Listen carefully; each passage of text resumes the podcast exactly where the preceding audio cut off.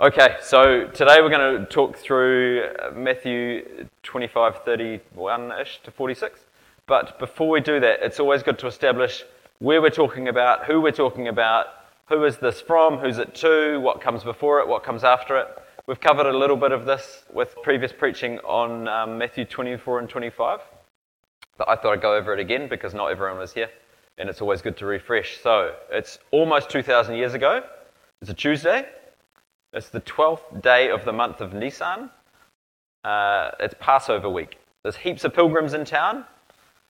This is in Jerusalem. So everyone, Jews and Romans, are complaining about the queues at Pak'nSave. There's a real buzz about town. Think of it a bit like Gisborne during that week of R&V. If you don't like it, you still know it's on. It's sort of that vibe. That's probably where the similarities between Passover and R&V finish. Um, anyway, Jesus is in Jerusalem.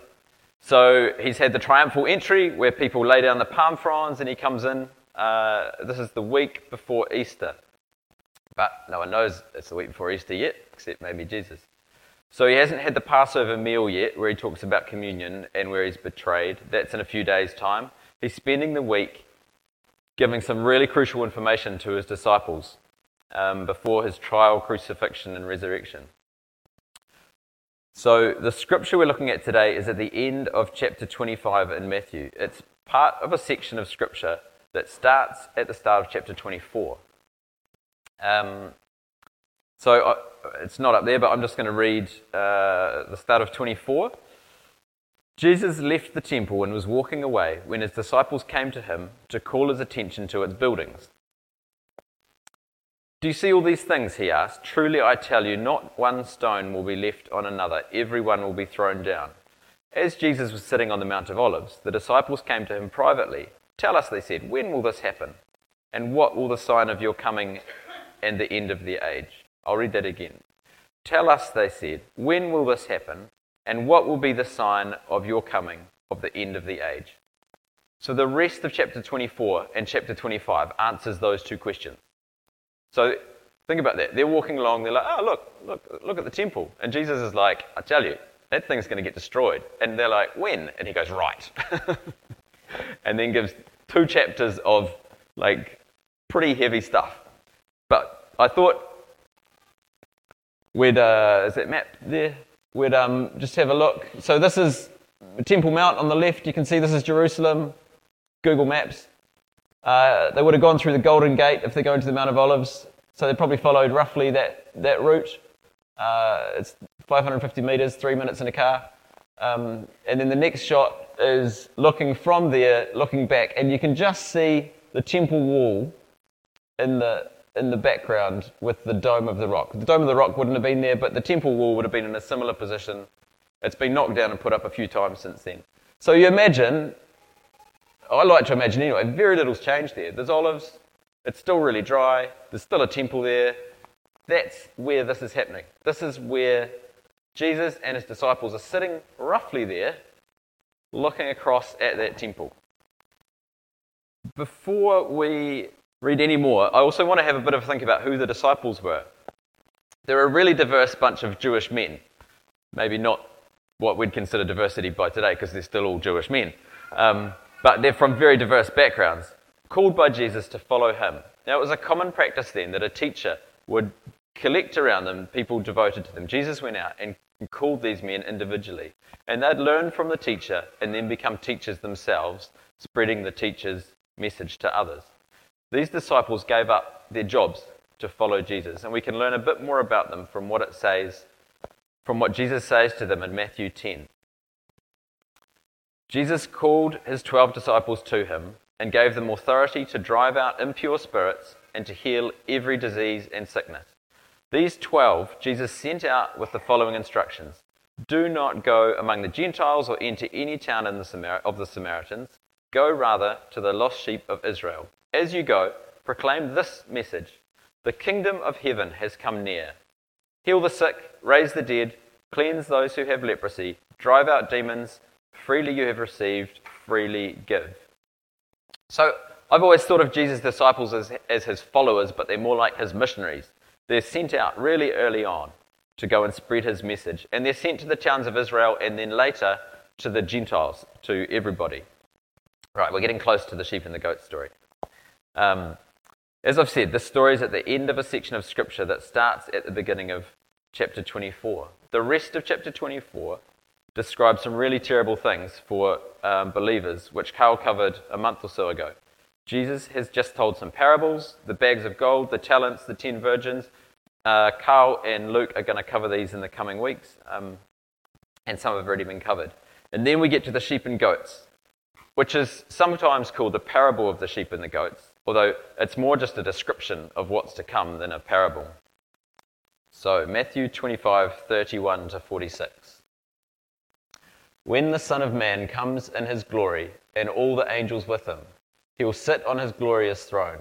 All the nations will be gathered before him, and he will separate the people one from another, as a shepherd separates the sheep from the goats. He'll put the sheep on his right and the goats on his left. Then the king will say to those on his right, Come, you who are blessed by my Father, take your inheritance, the kingdom prepared for you since the creation of the world. For I was hungry, and you gave me something to eat. I was thirsty, and you gave me something to drink. I was a stranger, and you invited me in. I needed clothes, and you clothed me. I was sick, and you looked after me. I was in prison, and you came to visit me.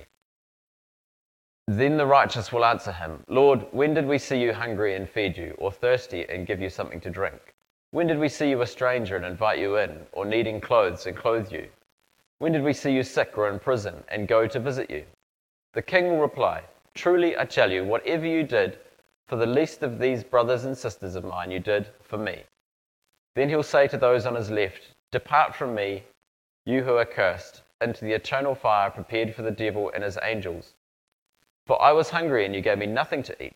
I was thirsty, and you gave me nothing to drink. I was a stranger, and you did not invite me in. I needed clothes, and you did not clothe me. I was sick and in prison, and you did not look after me. They also will answer, Lord, when did we see you hungry or thirsty, or a stranger, or needing clothes, or sick in prison, and did not help you? He will reply, Truly I tell you, whatever you did not do for the least of these, you did not do for me then they will go to, away to eternal punishment, but the righteous to eternal life. So, we're going to work through this kind of pretty much verse by verse, starting with verse 31. So, Jesus says, When the Son of Man comes in his glory. Now, this is refer- referring to a future judgment scene after the second coming of Jesus to earth. Remember, Jesus is coming back to earth and sitting on a throne as a king. So this is Jesus sitting on a hillside in first century Jerusalem, son of a carpenter, talking to his disciples. He's not royal, royal, he's not wealthy, and he's about to be killed the way a criminal was killed. And he's talking about coming back as a glorious king on, th- on a throne. It's the same coming back that Carl talked about a chapter earlier in Matthew 24:30, which says, "And then shall appear the sign of the Son of Man in heaven." And then shall all the tribes of the earth mourn, and they shall see the Son of Man coming in the clouds of heaven with power and great glory. So, Jesus coming back to earth.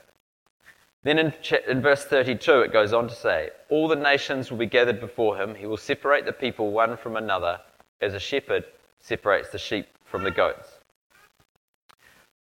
So, this is about the judgment of the nations. Sorry, I'll just, I'll just say that. It says, All the nations will be gathered before him. He will separate the people. About half the translations say he will separate them. He will separate the nations. So it's, it's, um, we have to ask, who are the nations? Normally, when Jesus mentions the nations, it's everyone other than the Jews. It's the Gentiles, the non Jews, the tribes. Uh, and I, I, personally wonder if all the nations could also include the Jews, um, but it definitely includes Gentile Christians. So it means we can take this passage personally if we follow Jesus, because we are Gentile Christians. And if you don't consider yourself a Christian, then this is for you too, because you're also part of the nations, unless you're Jewish. Um, maybe. So Jesus is saying he'll come back to judge the nations. And then there's, there's a whole lot of interesting thought on when this will happen. This is where we get into some territory I kind of wanted to avoid uh, and I'm not that comfortable with because it, it causes endless, in my opinion, pointless debate and division. But we're going to go there briefly today. so, end times are called eschatology. All right? The timing of that is called eschat- es- I can't say it, eschatological timing. There's six or seven different main versions of the order of things at the end times. And lots of people who believe their version believe it more than anything else. Um, but they can't all be right. Uh, so, different forms of this come with different timing and sequence of the tribulation, the millennium, the rapture, and a few other things. There are many corners of the internet saying that one has to be right over another, and quite often they have way too much text on one page and too many different fonts, um, which just makes me suspicious. Um, and quite often bad graphics as well. That's not where, that's, that's not where you find truth. Uh, I'm not going to stand here today and thrash one view over another, but there's a few things that we do know, so we're going to stick to those. So Jesus came to earth, he died, and rose again. We know that.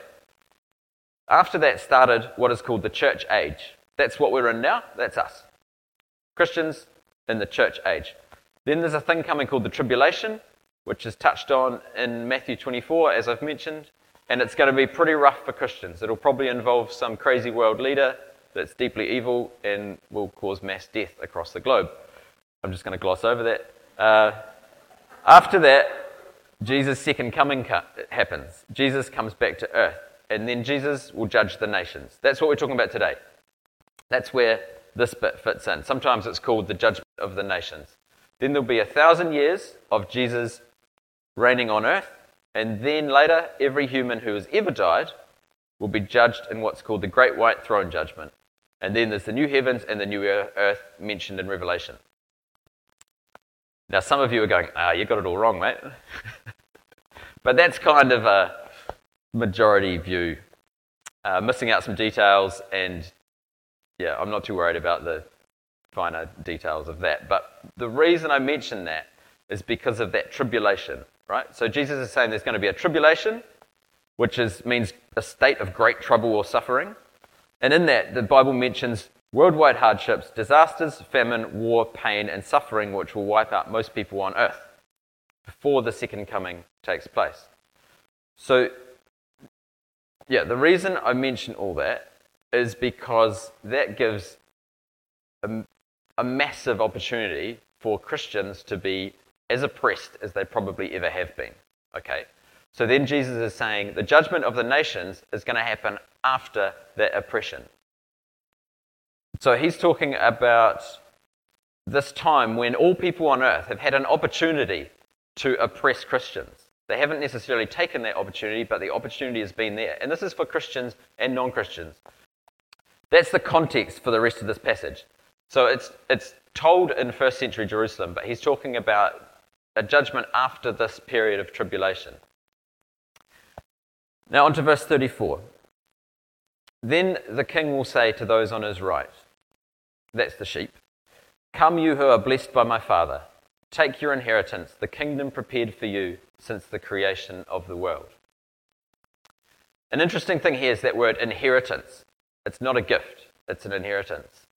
And question who gets an inheritance? Children. Yeah, heirs. If we look at Romans 8:17, it says the Spirit himself testifies with our spirit that we we are God's children. Now, if we are children, then we are heirs, heirs of God and co-heirs with Christ, if indeed we share in his sufferings in order that we may also share in his glory. So heirs are those who get an inheritance. We get a share because we are God's children. So let's carry on to find out how we get that inheritance. How do we be- become one of those sheep? All right, so we're going to get back into that scripture. It goes on to say, For I was hungry, you gave me something to eat. I was thirsty, you gave me something to drink. I was a stranger, and you invited me in. I needed clothes, and you clothed me. I was sick, and you looked after me. I was in prison, and you came to visit me. Then the righteous will answer him, Lord, when did we see you hungry and feed you, thirsty, give you something to drink? When did we see you a stranger and invite you in, or needing clothes and clothe you? When did we see you sick or in prison and go to visit you? The king will reply, Truly I tell you, whatever you did for the least of these brothers and sisters of mine you did for me. You'll notice here that the people who are called righteous are surprised. They're like, We never fed you, Jesus. We never clothed you. What are you talking about? And he says, But you did, right? What you did for those people was actually for me. So remember this, as I said, this is at the end of a massive period of oppression for Christians. And it seems that where there's oppression of Christians, there's also an opportunity for individuals to stand up for Christians, to clothe them when they're naked, to feed them when they're hungry. The judgment of the nations talks about how people treated the brothers and sisters of Jesus. That's what it means when it says, what you did for the least of these brothers and sisters. It's not Jesus' literal brothers and sisters, it, but as it says in Mark 3:35, my brothers and sisters are quote those who do the will of he who sent me. So it's not everybody, and it's not his literal brothers and sisters, it's his brothers and sisters in Christ. And interestingly, lots of NGOs, World Vision and lots of others, use this verse to say we should look after everyone. They put up a photo of a starving child, and then they say, What you did for the least of these, you did for me. And that kid might be a Christian, but that's not what this text is actually talking about.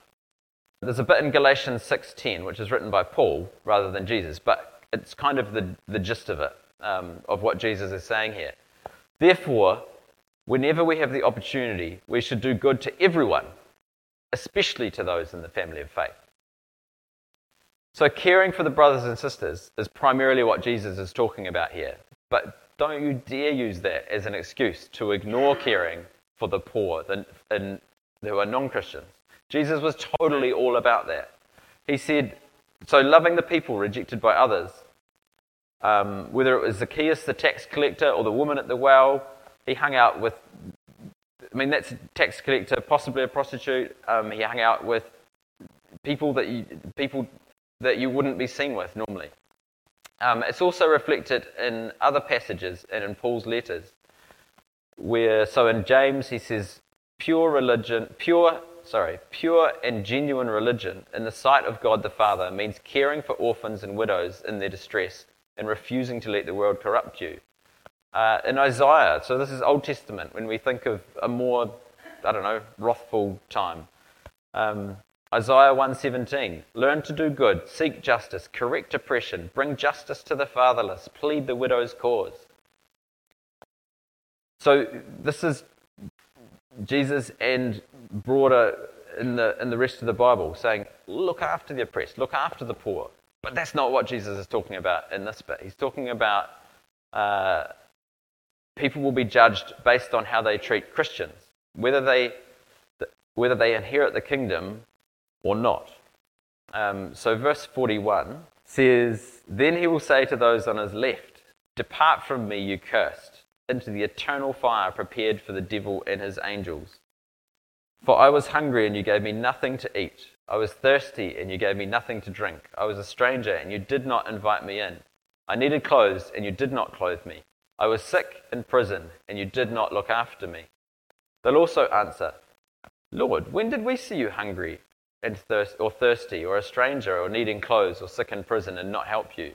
And he will answer them, saying, Truly I say to you, you, as you did not do to one of the least of these, you did not do it to me and these will go away to eternal punishment, but the righteous to eternal life. Did you catch that in there? They're also surprised. They're like, Jesus, we totally looked after you. Remember that time you were hungry and we bought you chips from Captain Morgan's? And that time you're at the beach and I gave you my jacket? You are awesome, Jesus. We love hanging out with you. In fact, we're totally focused on you. We think it's all about you, to which Jesus says, Yeah, you're too focused on me. You're not focused on what I'm focused on. You get that? Now off to the bad place with you. Which to me is like, wow, that's that's harsh. These people, when I was writing this, I sort of forgot about the goats for a while, and I was like, okay, the goats are the bad people that don't know Jesus. And then far too recently, I was like, hang on, the goats totally knew Jesus. They were like, we helped you, Jesus. And he's like, Yeah, no, but you don't get what I'm about. Okay? So, off to the bad place. There's lots of ideas about what happens to us when we die. And Ian McCormick was here a few weeks ago and shared his experience. And since then, in the Rutherford house, we've been getting into the world of near death experiences. Yeah, on, on the YouTubes. And there's some really interesting and disturbing themes that come out of it. People that come back from the dead, having met Jesus or experienced heaven, totally rate it. Like, they're like, it's the most amazing thing. And it's often completely life changing, as it was with Ian. And there's some super fun stories out there, including one guy who had a hilarious water fight with Jesus, which is just like fantastic. People that experience hell, on the other hand, really don't rate it. They don't have a good time, and it sounds as awful as they can sort of describe. This dreaded, empty, dark, timeless void. Okay? So I'm going to leave it there as far as my description of heaven and hell goes, other than like good versus bad, because we don't have time to, to dive deep into annihilationism and eternal conscious torment. Um, but I did find it quite shocking when, when Jesus says, Truly I tell you, whatever you did not do for one of these, you did not do for me, then they'll go to eternal punishment. My first thought was, like, that seems super harsh, because if you missed, like, if you didn't get on the baby roster for feeding a family after a baby's born, or like you missed an opportunity because you're too busy, then see you later. That's one way you could read it. You've lost your salvation because you didn't do the right thing, okay? And I reread it a few, few times. Those folks who are goats go away to eternal punishment because of what they didn't do, but there's way more to it than that. It doesn't say you have to listen carefully here. it doesn't say, What you did not do for the least of these, you did not do for me, and because of that, you go to eternal punishment. It says, You didn't do the good thing, then you go to eternal punishment. It's their whole attitude. It's not just that they didn't do this one thing, it's fundamentally who they are. They've, they've, they didn't just miss a righteous action, they totally missed the point of what Jesus was on about. They thought they were serving Jesus by just serving Jesus. But to serve him, they needed to take on his message and live it out day to day, doing acts of justice and mercy and compassion to those around them, rather than just focusing on the person of Jesus. So, what about those sheep that did serve the least of these? Jesus says by doing that, they were actually serving him, which is amazing. We help someone out, and it's though we serve Jesus directly. So we live a life serving Christ by serving the family of Christ, but not for merit, but because of what he's done for us. And that's super important. That's what Jesus is talking about here. It was the actions of the sheep that got them to inherit the kingdom. But it's not just about doing good stuff that gets us to heaven, right? Because what about being saved by grace? Like, we don't earn our way to heaven. Now, there's a passage from Titus 3 that summarizes what I want to say really well. At one time, we too were foolish, disobedient, deceived, and enslaved by all kinds of passions and pleasures. We lived in malice and envy, being hated and hating one another. But when the kindness and love of God our Saviour appeared, He saved us, not because of righteous things we had done, but because of His mercy he saved us through the washing of rebirth and renewal by the Holy Spirit, whom He poured out on us generously through Jesus Christ our Saviour, so that, having been justified by His grace, we might become heirs, having the hope of eternal life. This is a trustworthy saying, and I want to stress, I want you to stress these things so that those who have trusted in God may be careful to devote themselves to doing what is good. These are excellent and profitable for everyone. You're tracking with me on that. We were bad. God loved us. He poured out His grace on us, not because of the righteous things we had done, but because of His mercy. And as a response to that, what do we do? We devote ourselves to doing what is good. So, this is this, this age old tension between grace and works about what, what saves us. But we need to fully understand and accept the grace of God but also live guided by the Holy Spirit. Um, there's another bit from James 2 that I want to read. Uh, James 2 14 to 17.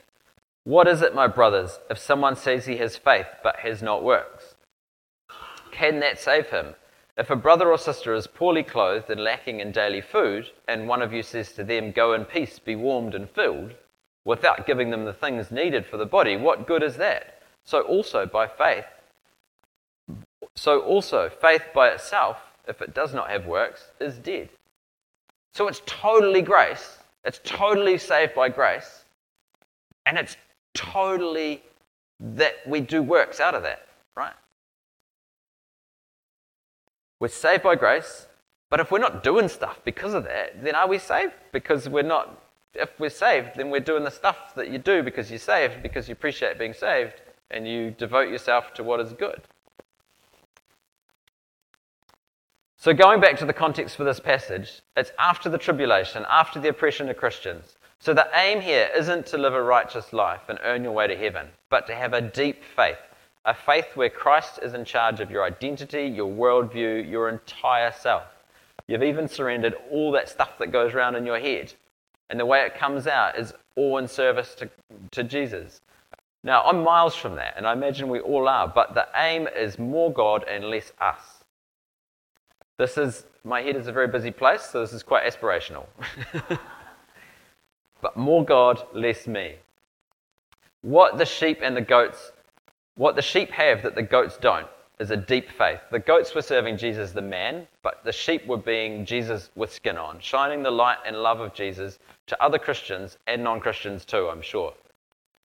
We're talking about a faith where you act to help out without being told or without calculating how many heaven points it's going to get you. When someone says to you, Oh, that was really generous what you did, or that was a kind thing, your thought is, Well, wouldn't everyone do that? It was just a thing. Like, I'm no hero. It was the loving thing to do. I just wanted to bring some joy to their day. I, I needed to bring peace to that situation. I did it because it was the right thing to do. It was the just thing to do. It was the honest thing to do. It was the caring thing to do. These are some of the fruits of the Spirit and a few other biblical principles. Did you catch that? The fruits of the Spirit. So we don't get there by working ourselves. We're not on the solo mission to have this perfect deep faith. We get there with the help from each other and the Holy Spirit.